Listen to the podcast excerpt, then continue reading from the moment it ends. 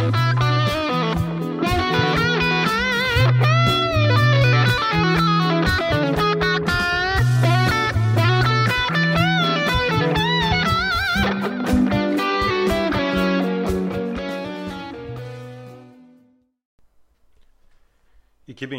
Amerikan Kalp Cemiyeti Yetişkin İleri Kardiyovasküler Yaşam Desteği Odaklı Güncellemesi 3.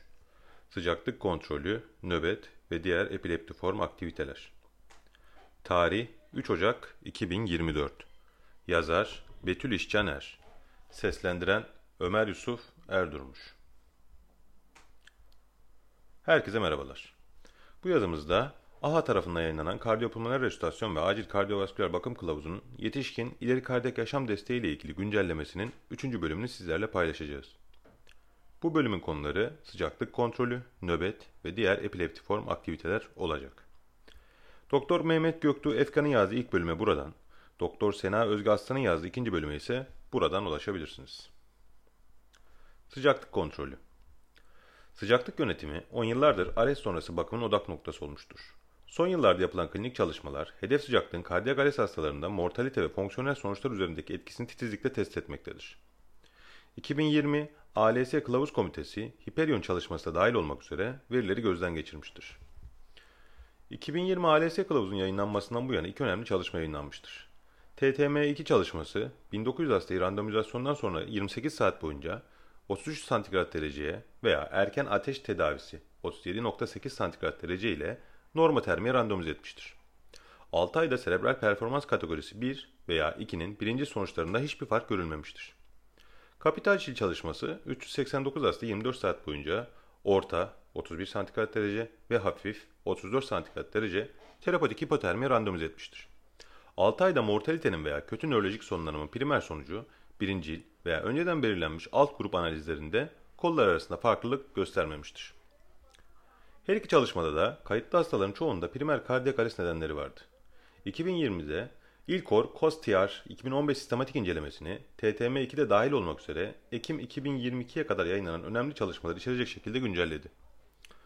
Bu derlemede incelenen popülasyonlar arasında normoterlin ile karşılaştırıldığında 32 santigrat derece ile 34 santigrat derecelik sıcaklık yönetimi sonuçlarında herhangi bir fark bulunmamıştır.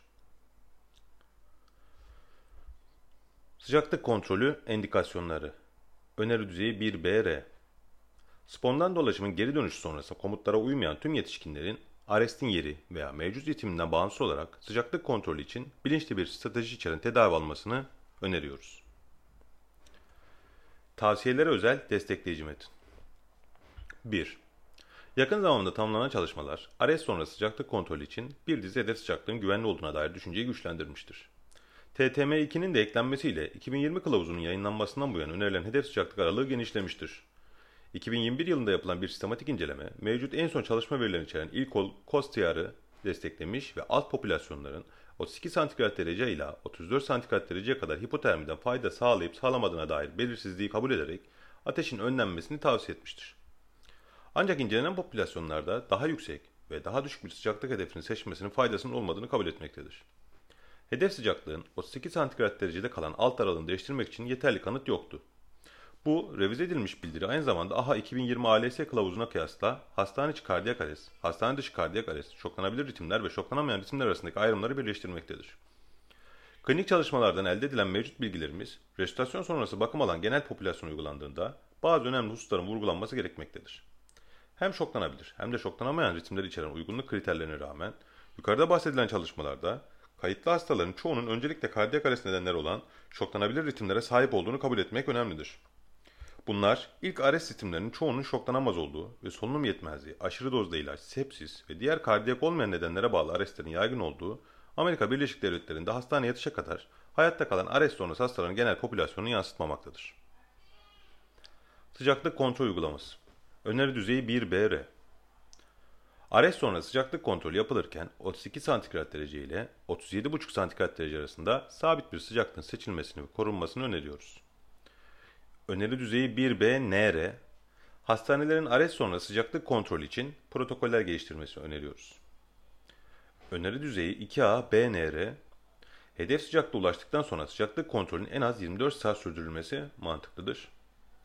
Öneri düzeyi 2B-BNR, Kardiyak ALS hastalarına farklı alt gruplara spesifik bir terapötik sıcaklık önermek için yeterli kanıt bulunmamaktadır.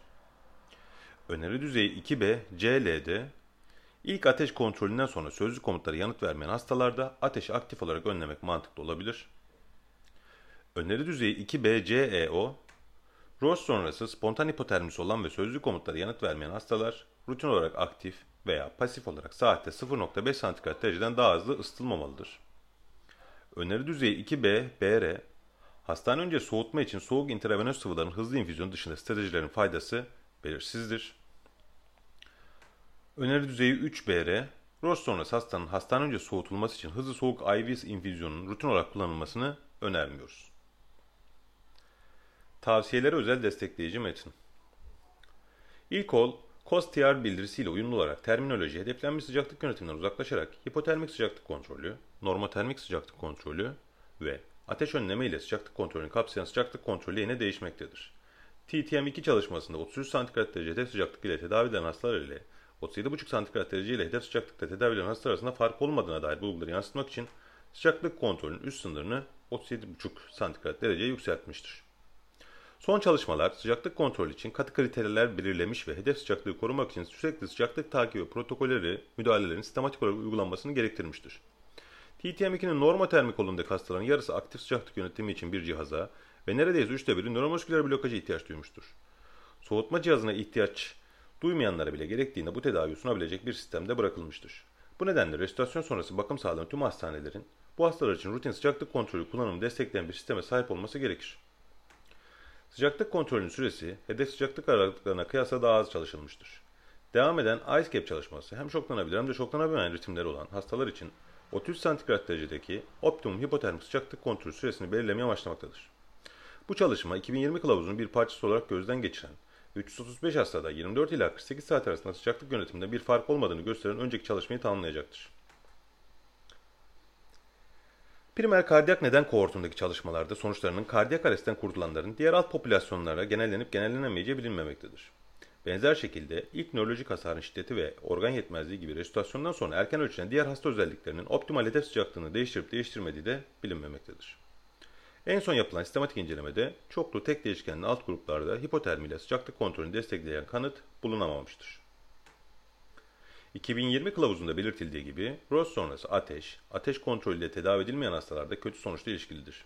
Ancak ateşin önlenmesinin daha iyi sonuçlarla ilişkili olduğu gösterilmemiştir. Bu alanda ek veri eksikliği göz önüne alındığında ateşin ilk sıcaklık kontrolü aşaması ötesinde tedavi edilmesi veya önlenmesi makul bir yaklaşım olarak önerilmeye devam etmektedir. Kardiyak ALS sonrası dönemde spontan olarak hipotermik olan hastalarda daha yüksek bir hedef sıcaklığa doğru yeniden ısıtma, sıcaklık kontrolünün ilk aşamasında meydana gelebilir. Yeniden ısıtma hastalar kontrolünün normoterm aşamasına geçerken de meydana gelir. ROS sonrası spontan hipotermi ile başvuran hastaların daha ciddi yaralanmaları olabilir ve aktif yeniden ısıtma ile ikincil yaralanmaya daha duyarlı olabilirler. Bir pilot çalışmada kontrollü hipotermi sonrası saatte 0.25 santigrat derece ile 0.5 santigrat derece arasında yeniden ısıtma oranlarıyla interleukin alt düzeylerinde ve nörolojik sonuçta farklılık gösterilmemiştir. Sıcaklık kontrolünün aşamasına bakılmaksızın, önceden belirlenmiş hedef sıcaklığı saatte 0.25 ila 0.5 santigrat derece arasında yeniden ısıtmayı ihtiyatlı bir şekilde öneriyoruz. Ağır travma ve aktif kanama durumunda daha hızlı yeniden ısıtma uygun olabilir. Şiddetli hipotermi ile gelen derin bradikardi veya diğer elektrik kardiyak anstabilitesi olan hastalar, instabilite düzelene kadar daha hızlı yeniden ısıtmayı gerektirebilir. Hayvan çalışmalarına göre hedef sıcaklığa ulaşma süreci sonuç üzerinden önemli bir etkiye sahip olabilir. Bu verileri insanlara uyarlamak zor olmuştur. Yakın zamanda yapılan randomize bir çalışma, 671 hastada hastane öncesi transnazal evaporatif ALS için soğutmanın kabul sonrası hedeflenen sıcaklık yönetimine kıyasla sağ kalem üzerine etkisini ölçmüştür. Çekirdek sıcaklığının 34 santigrat derecenin altında olmasının etkinliği müdahale grubunda da daha yüksekti.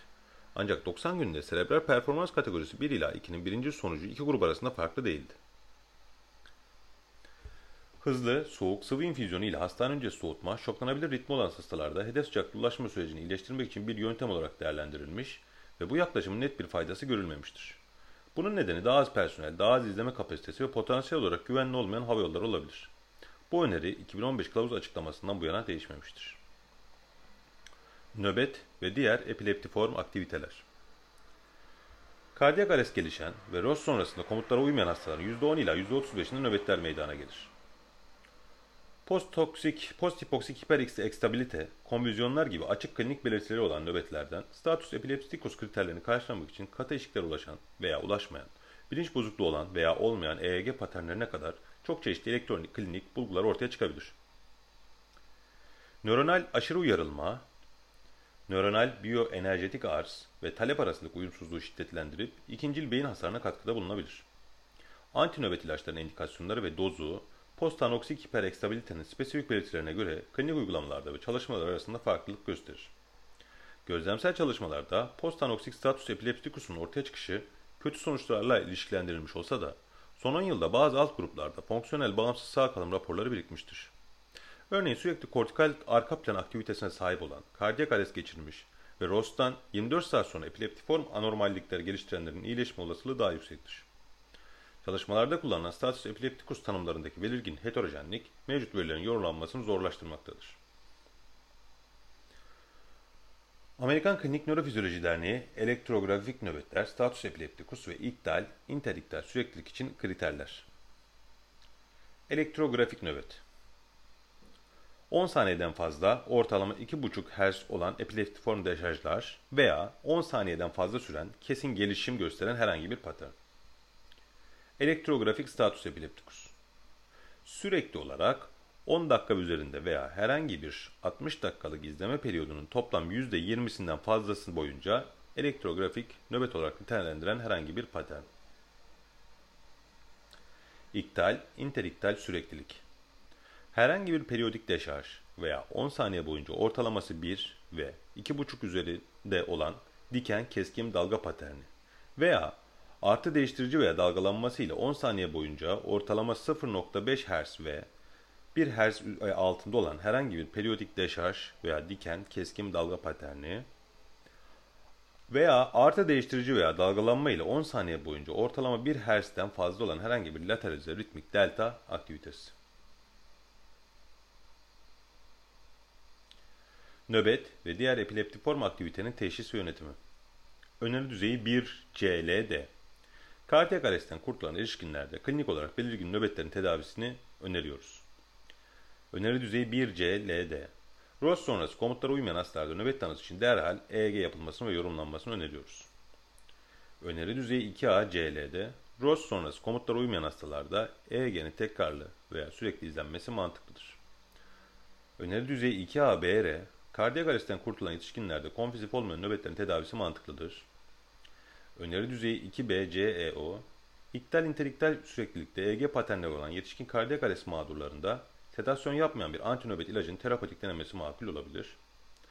Öneri düzeyi 2BCL'de, diğer etiyolojilere bağlı nöbetlerin tedavisinde kullanılan antinöbet ilaçlarının aynıları kardiyak arrest sonrası tespit edilen nöbetler için de düşünülebilir. Öneri düzeyi 3BR, kardiyak arrestten kurtulan erişkinlerde nöbet profilaksisi önerilmez.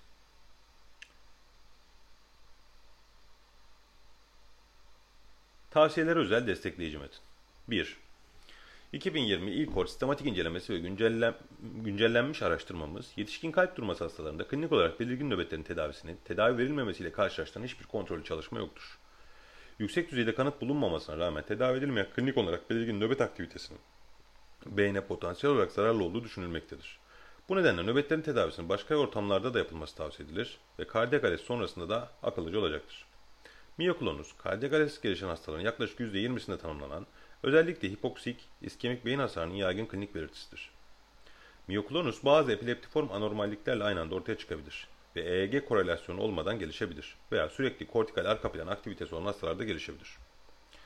Bunlar önemli ayrımlardır. Çünkü bazı hastalar miyoklonus mekanik ventilasyonu engelleyemiyorsa nöbet önleyici ilaçlarla agresif tedavi gerektirmeyebilir. Komutları takip edemeyen kardiyak arrest sonrası hastalarda EEG, nörolojik prognoz hakkında bilgi verebilir. Non-konvulsif nöbetler ve status epileptikus'u tespit edebilir ve farklı miyoklonus türlerini ayırt edebilir. EEG'nin nöroprognosticasyondaki rolü bu odaklanmış güncellemeye dahil edilmemiştir. Konvulsif olmayan nöbetleri tespit etmek için kullanılan EEG'nin sonuçları iyileştirine dair doğrudan bir kanıt yoktur. Bu tavsiye arrest sonrası hastaların konvulsif olmayan nöbetlerin ve diğer epileptiform aktivitelerin yüksek prevalansından kaynaklanmaktadır. Konvulsif olmayan nöbetlerin tedavisinde bu ortamda sonucu etkileyip etkilemediği belirsizliği korumaktadır. 2020'de yapılan bir ILCOR sistematik incelemesi, kardiyak arrest sonrası yanıtsız hastalarda EEG çekmenin zamanlamasını ve yöntemini özel olarak ele almamıştır. EEG izlemede süre 20 ila 40 dakikalık kısa kayıtlardan birkaç gün boyunca sürekli izlemeye kadar ve elektrot düzenlemesi açısından farklılık gösteren çeşitli yaklaşımlar vardır. Miyoklonus, nöbetler ve epileptik normallikler ROS'tan hemen sonra ortaya çıkabilir veya ilk resüsitasyondan birkaç gün sonra ortaya çıkabilir. Sürekli EEG çekimi kısa aralıklarla kayıtlara kıyasla maliyetli ve yoğun emek gerektirmesine rağmen bu olayların epizodik ve öngörülemez doğası nedeniyle kardiyak arrestten sonra gelişen nöbetler ve status epileptikus dahi epileptiform aktiviteyi tetrazma hassasiyetini artırabilir.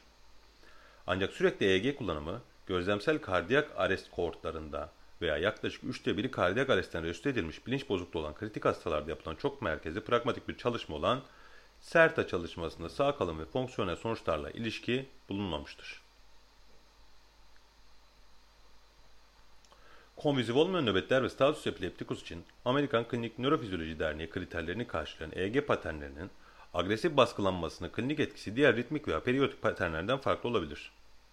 Telstar çalışması ROS sonrası GKS'si 8 ve altında olan yetişkinlerde EEG ritmik veya periyodik paternlerin baskılanmasını hedefleyen protokolleri kademeli tedavinin nöbet önleyici rejimini tedavi ekibine takdirine bıraktığı standart tedaviye karşı ilk randomize klinik çalışmadır.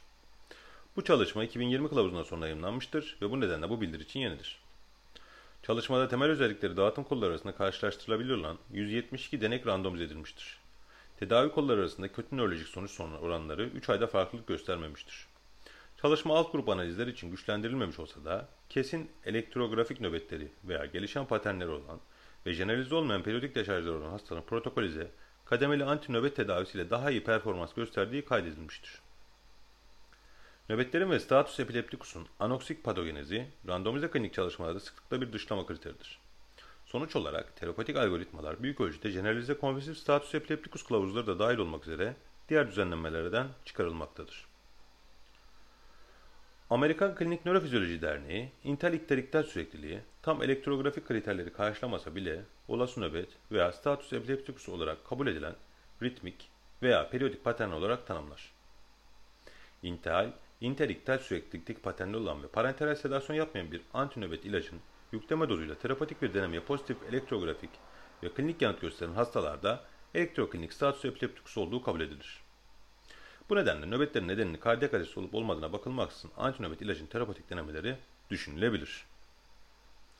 Primer nöbet profilaksisi, 2 prospektif randomize kontrol çalışmada ve tarihsel kontrol denekleriyle yapılan bir non-randomize prospektif klinik çalışmada kardiyak arrest sonrası sonuçları iyileştirmemiştir.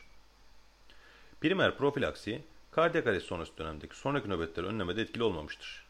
Bu çalışmalar mevcut klinik bakımdan nöbet tedavisinde ilk basamak ajanlar olarak yaygın şekilde kullanılmayan ilaçları incelemektedir.